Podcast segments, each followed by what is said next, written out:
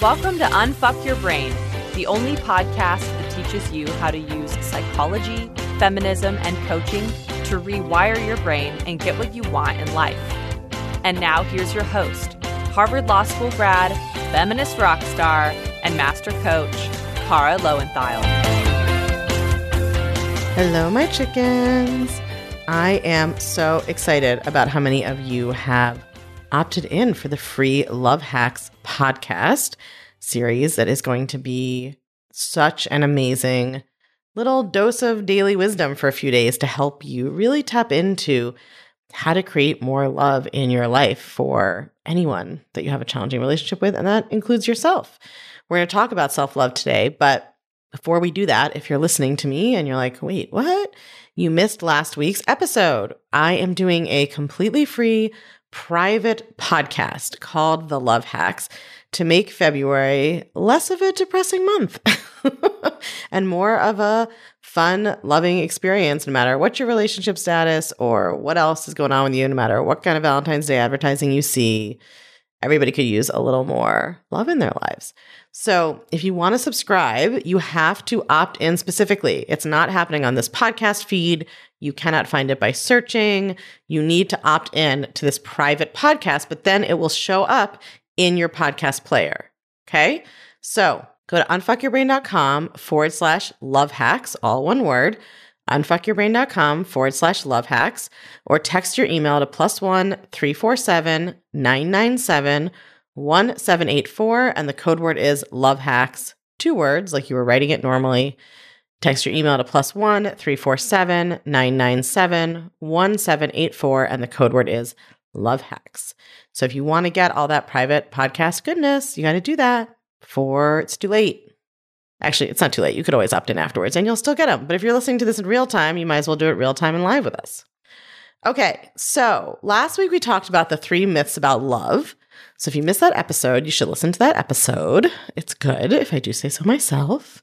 And I talked about the three myths about love being that other people determine if we love them, that other people can feel if we love them or not, that other people make us feel loved, and that if you love somebody, you have to act a certain way about it. So I bust those three myths, break them down, talk about them on last week's episode. This week, we're going to talk about three myths about self love. So, that podcast last week was really about three myths about love in general, but mostly love with other people. And today, we're talking about self love because if you've listened to the podcast for a while, you know I talk about self love a lot. And I think it is the antidote to a lot of our self created mental and emotional suffering. But like any concept, we can misunderstand and misuse self love. And so I want to talk about what happens when we get self love confused. I'm going to teach you what I think self love is by teaching you the three things I think it's not. And these are kind of the three main myths about self love that I really want to caution you to watch out for. Because when we fall into these three common myths about self love, we're pursuing something that really is not self love at all. Or we're expecting self love to do things that it really can't do. And so I want you to really understand what self love is and isn't.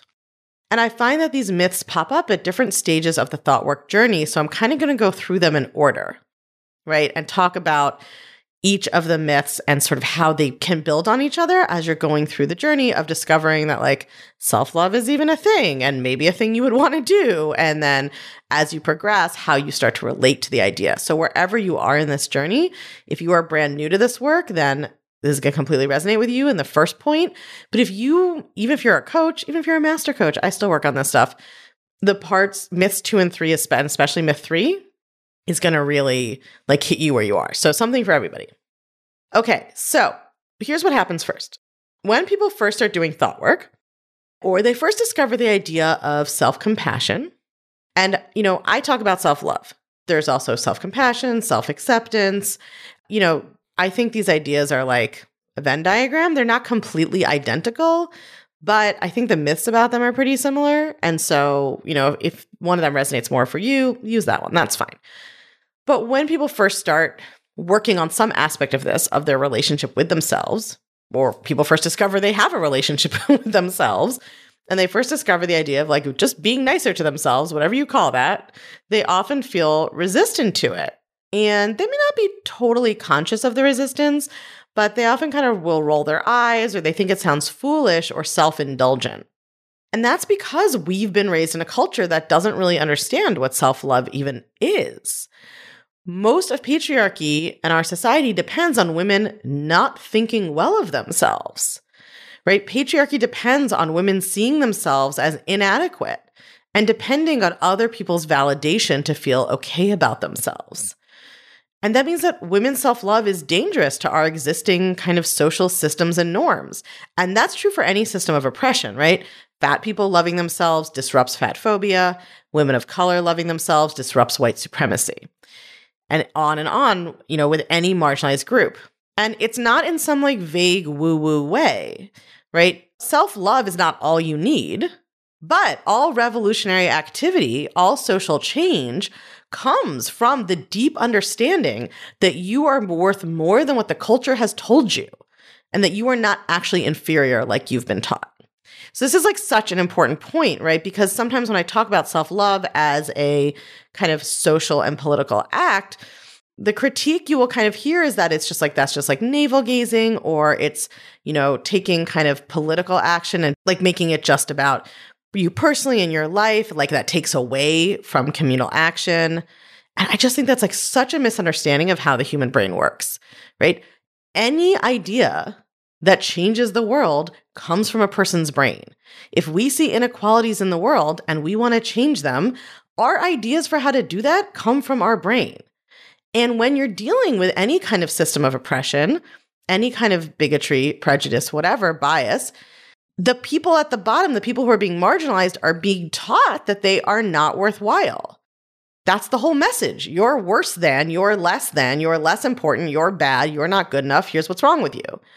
So, to refute those messages, to rewire your brain to accept and even love yourself if you are an, a marginalized person in one identity or many, is like the genesis that everything else will come from. You have to do that to even be able to stand up to that world and say, like, you know what? That's not fucking true. What you've told me about myself is not true. I don't accept it. I reject that message. I'm going to believe something else. Everything flows from that. And just like I talk about all the time, we can intellectually believe I'm good enough. You know, sexism is wrong, racism is wrong, fat phobia is wrong, there's nothing wrong with me. We can intellectually believe that, but if we haven't done the deep rewiring, then all of that original socialization we got is still impacting our brains. So, we are socialized with a bunch of ideas about why self love is dangerous or stupid, which is also kind of hilarious, right? Because we're taught that it can be both. Like, it's stupid and navel gazing, but also it's very dangerous. And if you love yourself, you'll become a terrible person. It's like, how's it supposed to be both? It's so silly, it's not important. Don't bother with it. But also, it's so dangerous, you shouldn't do it. Society teaches women not to like themselves. And then, just in case they happen to encounter the concept that we might like ourselves, it teaches us that that's foolish or dangerous. So, that's really myth number one, which is that self love will lead to bad outcomes. And there are a range of bad outcomes that we consciously or subconsciously think that self love may create for us. So, we're taught that self love means being arrogant, right? And mostly women are taught that. And since women are socialized to be humble, our idea of arrogance means thinking that we might be good at anything at all, or just thinking we possibly might be worthy of existing without constantly justifying our worth and value to other people. Like that's our idea of being arrogant is like thinking that maybe we're allowed to ever want or do anything without justifying it to the audience of critics in our brain. Most of the time, our idea of arrogance is so warped that it's actually just like basic self acceptance and self respect and the acknowledgement that we might not be trash in every way. And we are also taught that if we like ourselves too much, then we won't see our flaws accurately. And accurately is in quotation marks. Because I have a couple of thoughts about this. Like, first of all, who even determines what it means to see our faults accurately? Like, really think about this. We take it for granted, like, oh, well, I shouldn't like myself too much, then I won't see that I'm like, you know, selfish or lazy or I talk too much or I'm not a good friend or whatever who decided what those faults were, right? The dominant culture is founded on women hating themselves and trying to serve and please everyone else in order to gain a brief respite in our brain from constant self criticism. I don't think I want to use the rules of that culture to determine what my flaws are, what my faults are, right? because that would say that, like, it's a flaw that I didn't want to have children. It's a flaw that I don't want to take care of everyone around me at my own expense. It's a flaw that I think my ideas are worth talking about. it's a flaw that I might think I'm good enough, right? I just don't accept that those standards. Like when you think about the flaws that you believe you have, where did you get these ideas, right? Who told you that that was a thing about you and that that was a flaw? Did the person who told you that see you in a positive regard, or were they already very critical of you? Or did you just absorb this from a society that is critical of almost anyone? Right? Think about someone you love and respect and think is awesome. If they say something that indicates that they like themselves, do you immediately worry that that may mean that they don't see their flaws well enough? Right? You only think about that if you're already fixated on their flaws. So, this whole concept of like we won't see our flaws accurately, I just want to question all of that. Who determined what your flaws were? Who taught you that? And why is that the first thing that comes to mind if we might like ourselves? And then on top of that, secondly, why does that matter? Why do we need to be constantly aware of all of our flaws at every moment? Is that even really necessary? And I think that the whole reason we think it's important to be conscious of our flaws all the time is because we've been taught this idea that if we like ourselves, we will become narcissistic and self obsessed. That is what society teaches women. And this is not a danger that we really threaten men with. I don't think we say to men, if you like yourself at all or think you're at all worthy of existing, you will become an intolerable, raging narcissist. That's not what we tell them, right? We worry about women liking themselves because if women really liked themselves, that might distract them from doing everything for everyone else to feel just a little bit okay. In addition to that, I just don't think it's accurate. I don't believe and I have not experienced that if you like yourself, you become self obsessed. In fact, it's the exact opposite. People who are self loathing are the most self obsessed. Let's say that again, this is really important. People who think really critically about themselves think about themselves way more often than people who like themselves. When you hate yourself, you are fucking constantly thinking about yourself. How you look, what you ate, what you said the other day. Are you good enough at your job? Does your boss hate you? What about that person from third grade who was mean to you? Why didn't your parents accept you well enough? Like when you hate yourself, you're constantly thinking about yourself and what's wrong with you. And you're running every interaction you have with other people through the lens of whether it validates you or rejects you. You're self obsessed when you hate yourself. When you like yourself, you actually don't think that much about yourself at all, right? Think about someone you like. When they come to mind, you feel warm towards them, you have a positive thought about them, and then you move on to like, what's for lunch? You don't obsess about them. The same is true for you if you like yourself. If you like yourself, then when you occasionally come to your own mind, you're like, cool, I like her or him or them or whoever. You don't obsess about it. So this is so important because there's this paradox where we tell people that if they like themselves, they'll become self obsessed and never think about anyone else.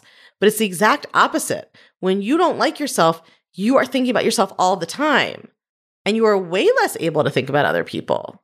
You may think about other people in this sort of like people pleasing manipulative way where you're trying to like use them to get validation or make sure they're not mad at you because then you'd hate yourself. You're not able to actually just like think about them clearly and cleanly for their own sake. When you like yourself, you have so much more energy to actually care about other people because they're not just a reflection of you or something you're trying to manipulate to feel safe or okay.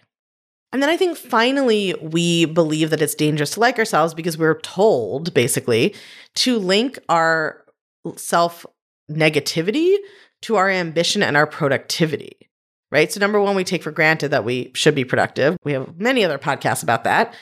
But even let's take that for granted that you want to be productive. We're so used to driving ourselves with self criticism that we think that if we actually like ourselves and believe we are good at anything or inherently worthwhile, we won't accomplish anything. So, number one, that's circular, right? If you're accomplishing things just to feel good about yourself and you feel good about yourself without accomplishing things, then you don't need to accomplish them, right? If you're going to the store to get food, but there's food in the house, then it's not a problem that you can't get to the store. But more importantly, this conflates something that I think is correlated and not causal. So, what that means is we think, well, I've been mean as shit to myself this whole time, and I've accomplished XYZ, whatever I've accomplished in my life. It must be that the being mean to myself caused me to make the accomplishments. But that's not true, right? I actually think that the being mean to yourself has held you back from what you could have accomplished. It's like we don't say, well, I have accomplished all these things while also having brown hair and brown eyes. So I guess those cause the accomplishments. No, they had nothing to do with it. And when it comes to negative self talk, it's not even just neutral. I think it actively is holding you back. I think it's like a weight tied to your ankle that you didn't even know you were pulling as you ran the race. And my experience has been that when I worked on the way that I talked to myself and the way I thought about myself, my impact on the world just got bigger and my capacity to accomplish things got so much bigger. Right? I've created an entire multiple seven figure business that employs a dozen other people and helps women all over the world for free on this podcast as students and clients in my programs. Like this huge impact that I've created, I was only able to create when I stopped being mean to myself all the time. So that's myth number one that self love is dangerous or bad. So once people find thought work, they start self coaching, they listen to the podcast or they work with me in the clutch, they learn everything I just talked about, right? They like learn why those are myths and they leave those beliefs behind and they sort of are like, okay, I actually do want to like or love myself. I understand that this is actually going to benefit me in the world. It's not bad. Then what happens is often they develop a new set of myths about self love. So this is like the middle stage. What happens is people substitute self love to take the place of any goal they had before, and then they treat it the same way. They treat self love as like a thing they should do or are supposed to do, and as like a race that they're trying to win, and as a perfectionist fantasy that they can shame themselves for not reaching it. So it sounds ironic to shame yourself for not having perfect self love, but I absolutely see people doing this all the time and I coach on it all the time. Right before thought work, people had something else in mind that once they accomplished it or had it or experienced it, they think they'd never have to feel bad again, right? They'd some other thing they're trying to do. And then they substitute self love for that unconsciously and they start to believe that if they just love themselves, they'd never have to feel bad again. And they sort of believe, like, well, if I had perfect self love, then I'd never feel insecure or lonely or sad or bad about myself. The same way they used to think if I just was a size four, or if I just made a hundred grand a year in my business, or if I just was married, or if I finally get divorced, like whatever it is, right? We just so want to believe that there's an escape from the human experience, right? And we will turn anything into that. Like I see this happening with nervous system work too. I am 100% behind nervous system literacy, but I see how it gets turned into this idea that like the goal is to have a perfectly regulated nervous system all the time, which is just the same as trying to be perfectly happy or calm all the time. There's no escape from the human experience. You're going to experience great joy and pleasure and delight in your life, and also sorrow and grief and misery sometimes, no matter what the circumstances of your life are. So, myth number two, this kind of middle place, is that if you can just get self love right or love yourself enough, that's going to be your exit ramp off the human experience. That's the place you're trying to get to to finally never feel bad. But self love is actually about loving yourself through your whole human experience.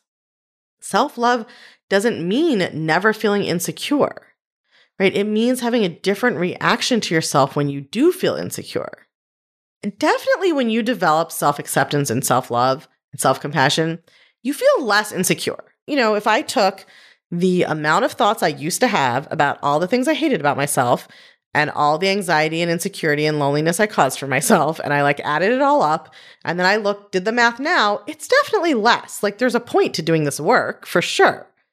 But self love is not a vaccine against your brain ever creating another negative emotion including insecurity. Like it still pops up occasionally for me. That's just part of life.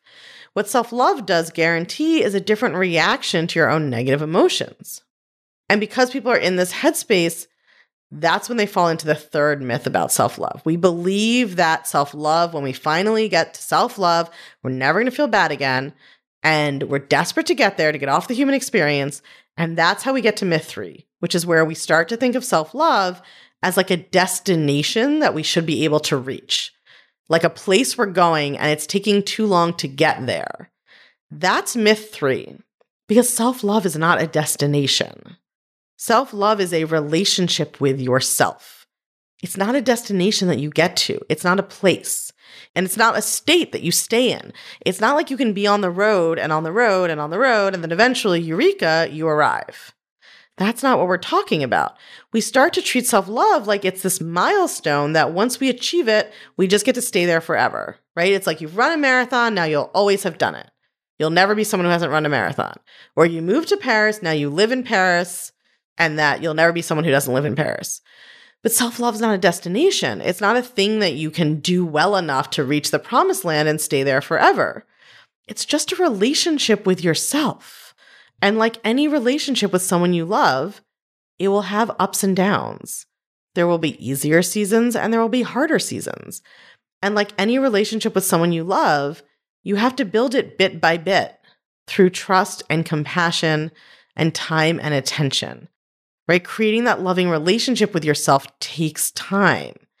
And it's not a one and done, and it's not a destination you get to that you never ever leave, and it's not a panacea that takes away all your negative emotions. But it is a crucial element of a happy and fulfilling life because your relationship with yourself is the longest relationship you're going to have. Right. And so having that relationship be mostly positive and be like any other relationship where sometimes there's conflict or insecurity or loneliness, but you know how to deal with that. You know how to repair the relationship. If you're mean to yourself, you know how to repair that trust with yourself. Like all of that is the key to being able to navigate this life in a more it's a more enjoyable ride of the human experience even though it is the human experience so this is what i'm going to teach you more about how to do on a really concrete level in the Love Hacks series, right? That is the thing I talked about at the beginning. It is a totally free bonus podcast series all about love. February is the month of love, thanks to Hallmark. And I think it's the perfect time to learn how to love ourselves better, which also lets us love other people better too. So each episode of this limited series that you have to opt into. So keep listening if you're interested because you got to take an action step to get it. Each episode is going to teach you short, impactful concepts and practices that you can use to build a better relationship with yourself and your loved ones, or people you hate and want to just hate a little less. so, totally free, like I said, but we're publishing it on a separate podcast feed that you need to opt into. It'll show up in your player as a new limited podcast. We're also going to email the episodes to you every day, but it's not going to show up in this same feed. You have to opt in. So, to get access, here's what you do you go to unfuckyourbrain.com forward slash love hacks, all one word, or text your email to plus one 347 997 1784. And the code word is love hacks, two words. And hacks is H A C K S. I don't think H A X is even a word, but just in case. So again, unfuckyourbrain.com forward slash love hacks, all one word, or text your email address to plus one 347 997 1784. And the code word is love hacks, two words. We are going to be releasing episodes starting on February 6th. You can opt in afterwards, but you might as well opt in now because we're going to be doing it live. And that is the best time to learn. Plus, at the end of that podcast, there is going to be a little special bonus offer just for those who listen. So you're going to want to find out what that is because it is all about how to love yourself better. All right, my friends, I cannot wait. I have so much good content recorded for these private podcasts. I'm so excited to be able to dive in with these kind of small but deep daily lessons and teach you guys how to actually change some shit in your brain. All right. Happy Valentine's Day. Happy February. Ahead of time. Let's make it the best one yet. I'll see you guys there.